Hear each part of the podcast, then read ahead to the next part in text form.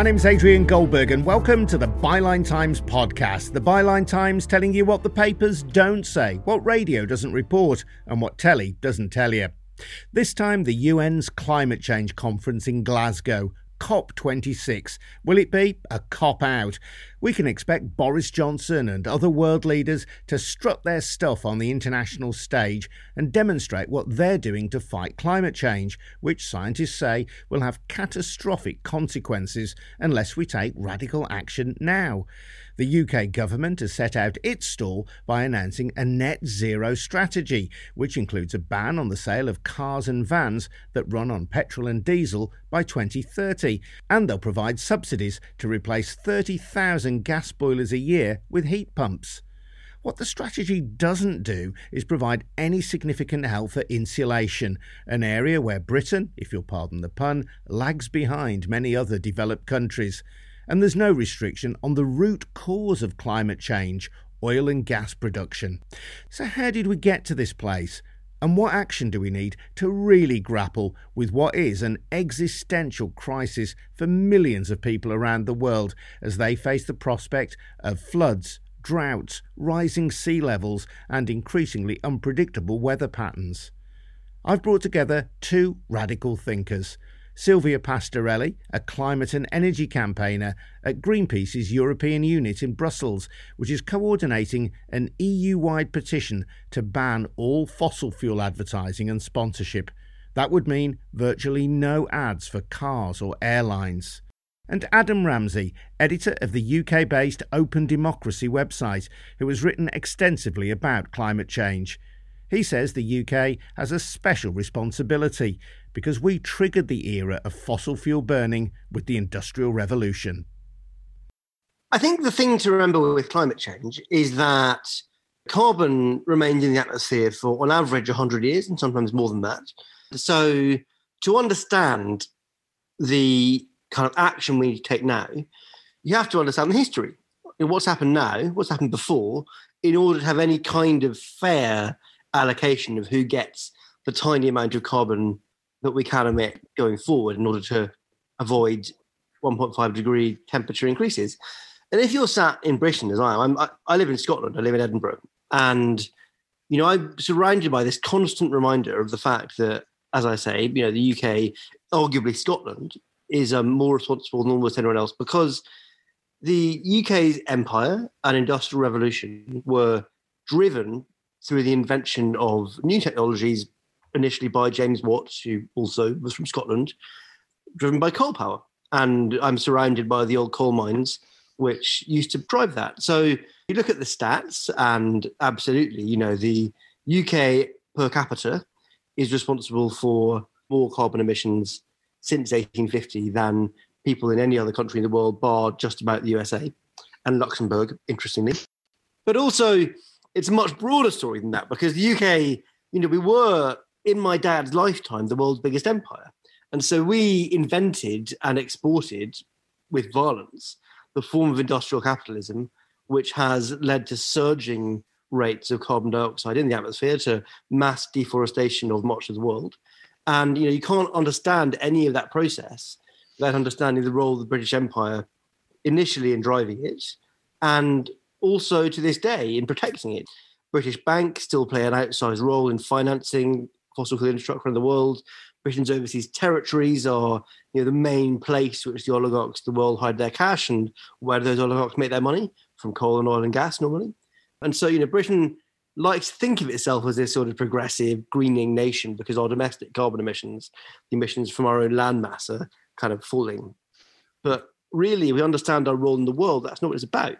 It's much wider and longer story. And it's a story which shows very much that we played you know, Britain invented the modern world significantly. Um, it's often said Scotland invented the modern world, which is also to some extent true. And that modern world is on fire. And we have to understand that's kind of our fault. You've spoken to a young man in Zambia whose family have been forced to flee because of the impact of climate change. They've been forced to move. He is now a climate scientist or a, a, researcher working in the, the field of agriculture seeking to ameliorate the worst effects of climate change. And in that article, you make the point that many of the former countries of empire, although they were and are rich in minerals, the way those areas were set up by Britain, by the British Empire, the whole point was to extract value from that land, not to ensure that the profits from those minerals stayed within those lands. They came here.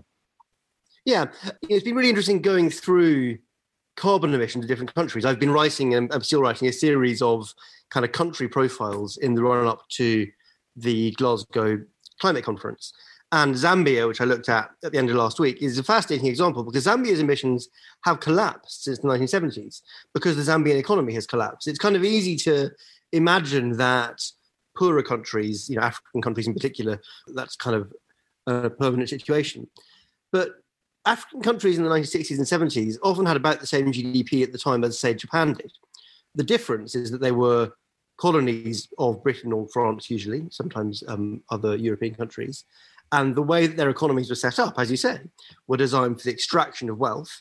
And then often when the material resources they were built on, so in the case of Zambia, that was largely copper, you know, because there was a glut in the world market to some extent, a lot of those things in the 70s, and because oil prices soared, because those countries whose wealth came from oil organized themselves into OPEC after they got their independence from empire and pushed up the price of oil, those economies collapsed and then were forced into kind of neoliberal programs to pay off debts that they'd accrued as a result and have been getting poorer ever since until basically the Jubilee debt campaign in, in the early noughties managed to get that debt cancelled.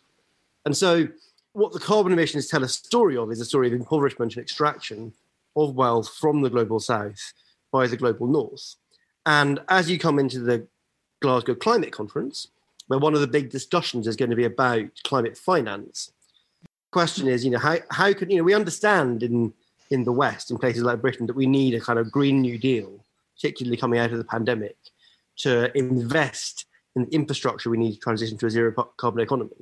But you look at a country like Zambia, they don't have the money to do that. We can do that in Britain.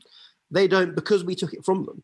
And so I think we do have a very strong moral responsibility to invest not just in domestic Green New Deals, but in a global Green New Deal, which understands that imperial context, the context that, you know, all the one, I live in Edinburgh, a beautiful city built on the wealth of empire and slavery. And we can't possibly have that transition to a zero carbon economy globally without acknowledging that the wealth we have comes as a result of the fact that they're poor and without investing globally in that transition together. I'm very happy that you're talking about the, the climate conference and Glasgow and also on the issue of responsibility. There's a lot of things that that we can say here. And maybe uh, starting with the with issue of responsibility, you said that you know that we are responsible for it. And I would like to maybe touch upon a little bit about who is this we and who is responsible for it, especially when we're talking about emissions. And we know that actually the it's it's really it's a handful of companies that are primarily responsible for the major part of emissions at the moment. And this is also what we are addressing with our initiative to ban all uh, advertisement and sponsorship from fossil fuel companies. It really is a matter of responsibility as well. With this initiative, we're basically looking at the products and the activities that these companies are, are selling that we know are harmful. And we've known that for a very long time now, decades. And still, we have their activities, their, their brands being promoted at every corner and this is still considered a perfectly acceptable thing. And this has to change. The rationale is exactly the same that was used around the tobacco advertisement years ago. Uh, you have a product, you know, this product is harmful. Why should we promote this product? That's a really interesting point. I was going to ask about that parallel with cigarette or tobacco advertising, which is now banned in the UK and in other European countries as well. Are you suggesting then that there would be no advertising of any fuel company that has fossil fuel as its base, so no oil company advertising, that there would be no sponsorship, for example, of Formula One, which is very often tagged with the, the names of these petrol companies, these oil companies. Or sponsorship of the COP, since we're talking about this, which is even more scandalous. We're talking about global negotiations on climate that, as seen very often, involvement in one way or another as a sponsor or not of um, fossil fuel companies. We're seeing it this year with COP26 with uh, a lot of prominent uh, gas names, for instance. And uh, yeah, that would that is exactly what the ban would cover. It wouldn't just cover, you know, the fossil fuel product. You think of advertisement from these companies right now do you ever see a barrel of oil? Do you see a fossil gas pipeline featuring prominently on their advertisement? No. What they show you is windmills, solar panels, or their climate pledges. They tell you we were really working hard to get to net zero by 2050. But the reality is very, very different. And these advertisements are, are misleading essentially because they're not representing in an accurate way the core business of, of these companies. Their core business still lies elsewhere. They're still applying for, for you know for permits to drill in the Arctic. They're still asking for public money, subsidies to build more gas infrastructure. And that's not what they're telling people. That's not what they're showing people. Would you also ban car advertisements, unless they're electric cars anyway? Because traditional cars using the internal combustion engine do burn oil. Actually, our European Citizen Initiative uh, proposing this ban would also cover transport, with the exception of public transport, because of course we believe that public transport is part of the solution. We want to encourage people as much as possible to change to a different mode of transport. But the ban would actually, yes, also cover fossil fuel powered vehicles to put it in a bo- in a broader way so it wouldn't just cover cars it would also cover the commercials you know advertisement from airlines telling you that you can go and spend your weekend on you know on another european capital that you could also easily access access by train. But by spending 15 euros you are able to hop on a plane and reach another city uh, which is we know it's a it's a harmful activity and it's part of what is contributing to to climate change. Yeah i mean you're taking on a massive lobby there aren't you? Not only the oil lobby, the gas lobby, you're taking on the, the motor manufacturers, the airline industry, and there will be people working in those industries who might well be sympathetic to your broader point, but who'll be saying when they hear that, that's my job at risk. I mean, we're also talking to people who work in the creative industry, and there's a lot of people who work in the creative advertisement industry who would also like to be part of the change. But also, people who work in this industry, they know that they, you know, that the, the transition is coming and it's just coming at a, uh, at a faster pace. But at this stage, we want to have a conversation where all these things that seem very radical right now, which probably was the same case for tobacco when that happened, we want to move it from making it sound radical to making it sound inevitable. And just so I'm clear, would your ban also include a ban on electric cars as well?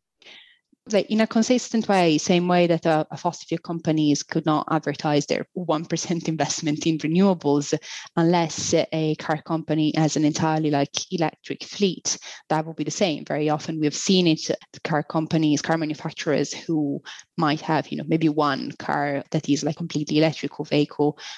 They still use that to advertise their products, but essentially, you know, their business is for the biggest part somewhere else, same as uh, same as for fossil fuel companies.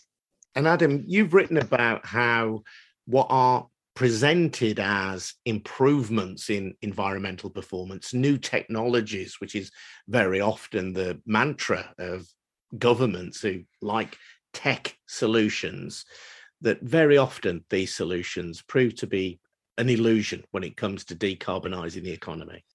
I find this really fascinating because it's a very simple bit of kind of traditional economics that explains why this is.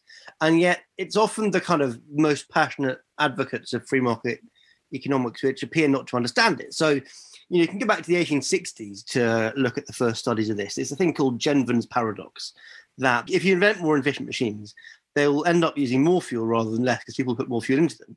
So when you know, as I said before, James Watt invented the improvements to the steam engine. That didn't mean that less coal was consumed in Britain. It meant more coal was consumed in Britain.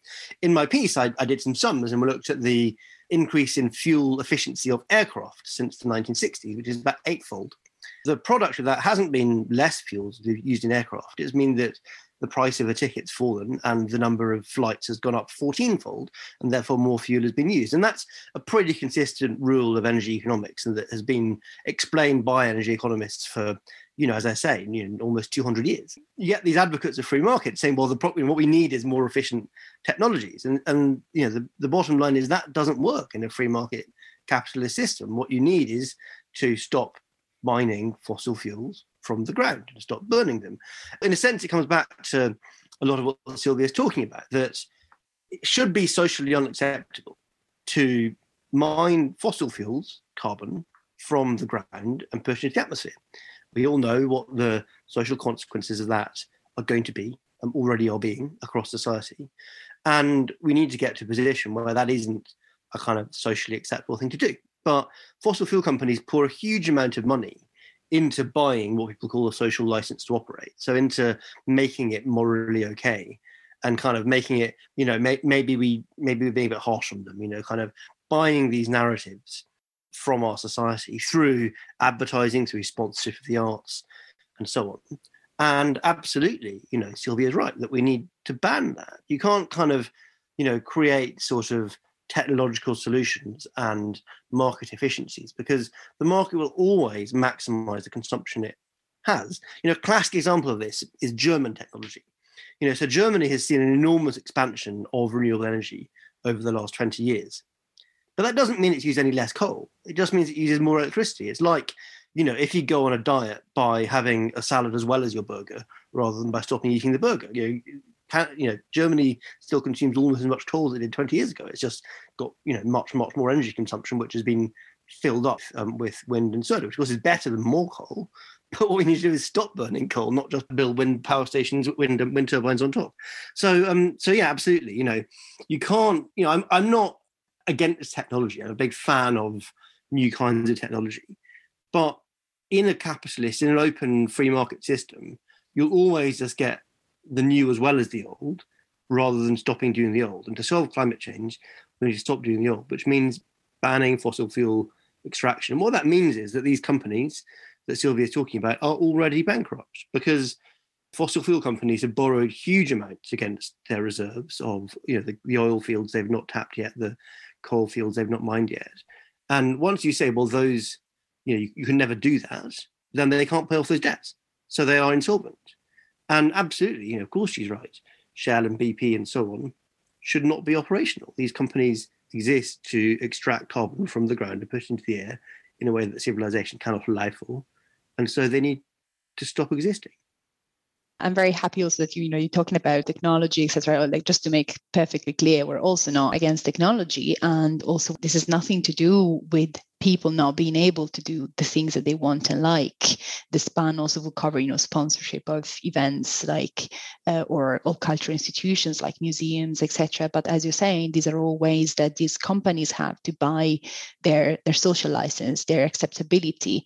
Um, sponsoring big climate negotiations is a way for them to portray themselves as part of of the solution, while at the same time, very smartly moving the responsibility from the their own shoulders to the consumers. Very often they it's these companies, it's exactly these companies that bring the conversation back to what are you doing, you know, for the environment? Are you switching the lights off? Are you recycling? Are you eating seasonably? You know, all these things, which of course, like don't get me wrong, are all important things. All individual acts, uh, you know, are are very, very important and they add up. But at the same time, when you compare all these things with the footprint with the responsibility of these companies. All these actions pale and responsibility primarily lies somewhere else. And this is also like it, it's exactly also through this advertisement through this sponsorship that they they are used and very often to again point the finger somewhere else rather at their lack of change and inaction and they use it to slow real climate action. And this has been the case for a very very long time especially when it comes to such important sponsorships. The reason i wanted to speak to you both is that within the current context the actions that you're proposing feel very radical revolutionary even Adam, I'll put to you the question I put to Silvia a little earlier. What do you say to the car worker to the person working in the aviation industry who, if you had your way, would pretty much be out of work overnight. What I'd say is, you know, of course, it's absolutely vital that we have good jobs and that the new world we're going to have to build is going to take a lot of work. And we need to invest a huge amount in doing that work transition to a zero carbon economy. And all of those people have skills and talents which are absolutely going to be needed in building that new economy. But if we don't build that new economy, then all of us are going to suffer the consequences. And so, you know, this isn't about pushing people out of work and stopping doing things. Quite the opposite. There is an astonishing amount of labour that needs to be done. But I, would also like to say that we need what's called a just transition. You know, we can't do what happened with the coal mines in the UK in the 1980s, where people were just thrown out of jobs. I live in Edinburgh, and so I see oil rigs on the beach near where I live regularly. And my next door neighbour was an oil worker until very recently. And he shouted over the garden fence to me the other day. He was very excited. He said, I said, How are you? And he said, I'm so happy. I've got into renewables. The kids I was at primary school with, huge numbers of them ended up in the oil industry in the northeast of Scotland. I grew up north of here. And most of them understand that this isn't the future and that their children aren't going to be working in the oil industry. And what they want is proper government support to transition to a new kind of economy. And they understand the need for that. People who make those complaints tend not to be the workers. What they want is good jobs in, in sustainable industries. It tends to be their bosses who are desperate to preserve the industries. I would also add, add another thing on the previous comment, because I would go a little bit further than Silvia on the question of individual action. You know, of course, it's good that we model ways you can live as communities without consuming carbon.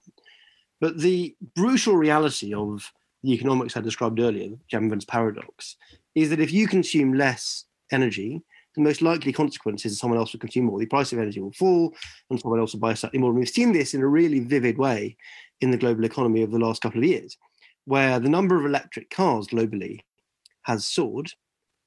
And the consequence of that has been that the number of SUVs has also soared. The important link in that chain is that because as people have transitioned to electric cars, there is less demand for oil, less demand yeah. for petrol for cars.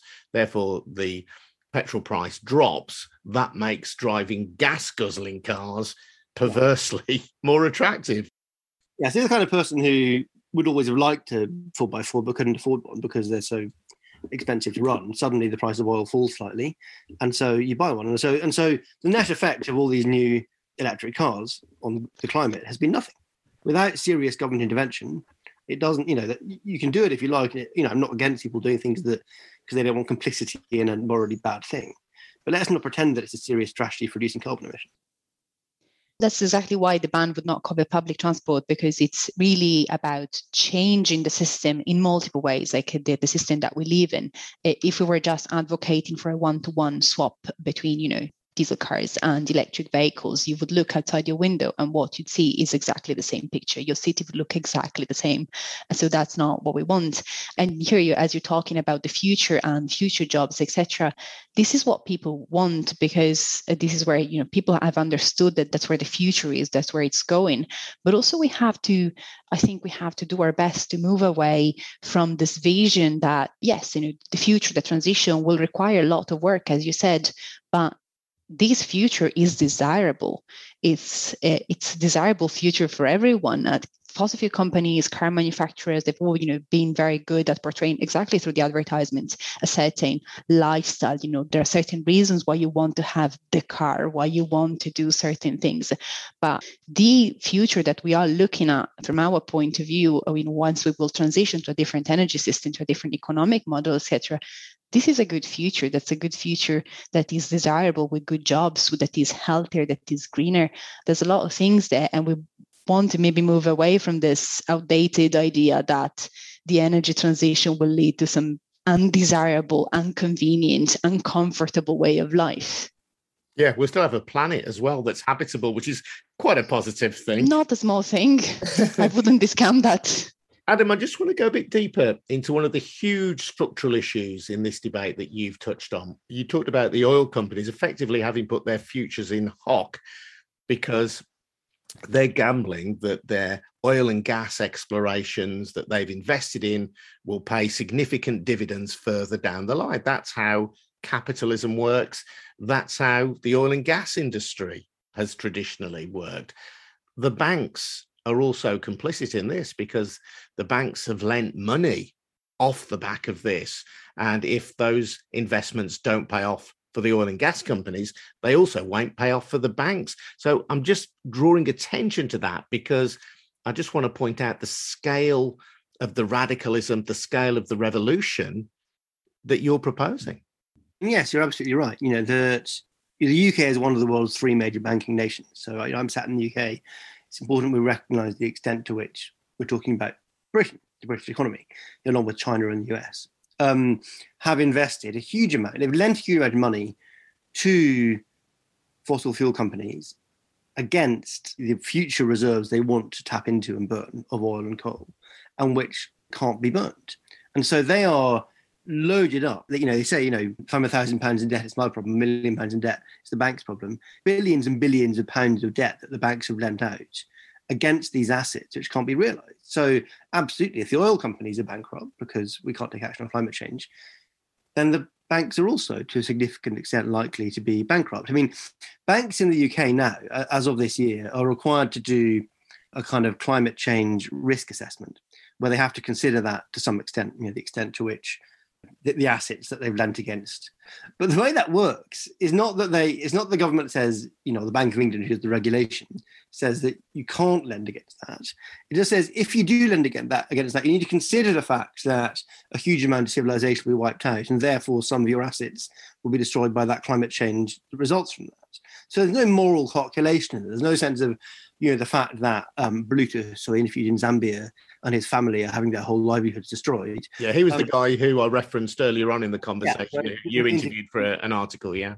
Yeah, yeah, yeah, and and so all they have to weigh up if they continue to lend money to build new coal power stations or you know to mine new oil fields is how many of their own assets will the climate change resulting from that destroy? Of course, you're you're exactly right that what I'm suggesting is you know requires and, and what what action on climate change means requires is a very radical change to the economic system of the UK and Europe and America, and that we need to get serious about what that means. Um, I also think, though, that actually, if you go around Europe, as I spend a lot of my time doing pre pandemic, talking to people about politics, there's a very strong sense that that's what people want, not just because of climate change, but because you know, since the financial crisis in 2008, people have had a very strong understanding that the economic system on which our kind of Western livelihoods are currently built is sort of absurd. And what's happened since 2008 is that you know governments have pumped a huge amount of money into a huge amount of cash into the world, inflating asset prices enormously. So particularly house prices have gone up. There's people who own houses right across you know Europe in particular feel a lot richer, but have not in any serious way become richer. You know, that's all an illusion, and that bubble will burst again. And people kind of understand that. You know, people understand that. You know, they, it might feel like they're kind of printing out free cash now if they own a house because the house is becoming more expensive, but that's sort of all an illusion.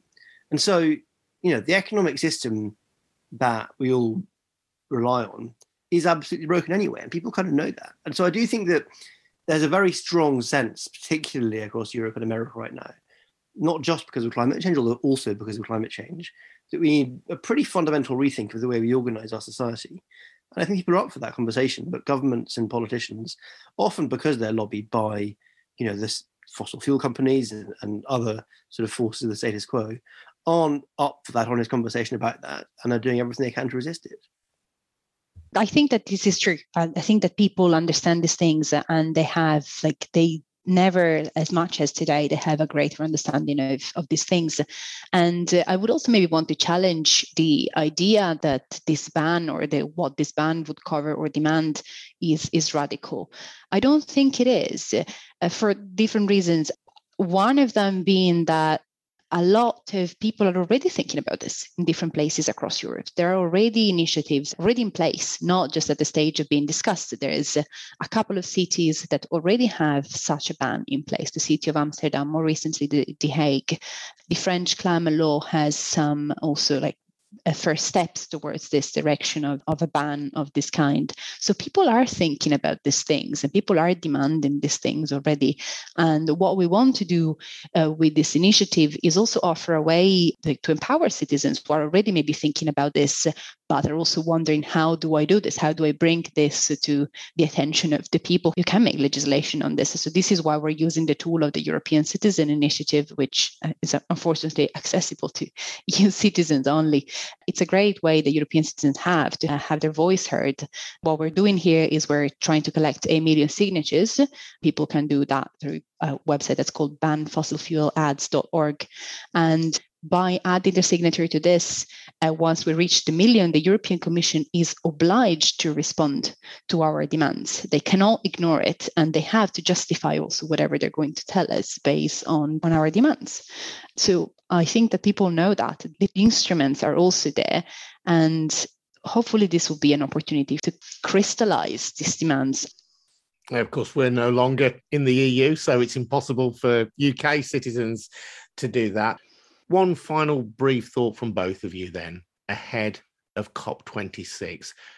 At the other end of COP26, what do you hope will have happened? That's not um, an easy question to answer in, in a one brief thought. What we need is real climate action. The reason why some of these things appear so radical and uh, you know the uh, emission cuts are also so steep is because we have spent decades compromising you know just finding what we thought was the easiest pathway. The reality is, is that if we had started with real climate action when we first had knowledge of what was ahead of us these changes will not appear so radical today. The more we wait the more radical they will appear it's not going to get any better. So we need real climate action, ignore all the false solutions, leave them off the table, make the real polluters responsible. So the current figures, as I understand them, show that if we continue across the world to emit at the rate we do at the moment, then we have eight years before we'll hit the point when 1.5 degrees of global warming are inevitable, probably. And so, yeah, as Silvia says, what we need is radical reductions in carbon emissions. And I think that, you know, it's important to understand when following the conference that, of course, most politicians will try and say the things that sound like the right thing. And of course, they're going to talk about how this is a global emergency and there's lots of, you know, awful things that might happen and how much their country is doing. But the reality is, you know, they don't set very tight targets particularly countries with most responsibility, and have serious plans to meet those targets. Both the UK and US are good at talking about their targets, but have nothing like the kinds of plans in place to actually meet them. But unless they do both of those things, there's no way we're going to you know, be able to hit that timeline. So what we need is rapid action. Adam Ramsay, and before that, Silvia Pastorelli. My name's Adrian Goldberg. This has been the Byline Times podcast, which is funded by subscriptions to the monthly Byline Times newspaper, which costs just £39 a year. It's a great read, I promise you, and your subscription helps support Byline TV and our brilliant news breaking website as well. Get more details on how to subscribe at bylinetimes.com. That's bylinetimes.com. If you want to comment on this story or suggest another one, do get in touch. You can email goldbergradio at gmail.com or join the conversation at Byline Times Pod on Twitter. This has been the Byline Times Podcast. I'll see you next time. Thanks for listening.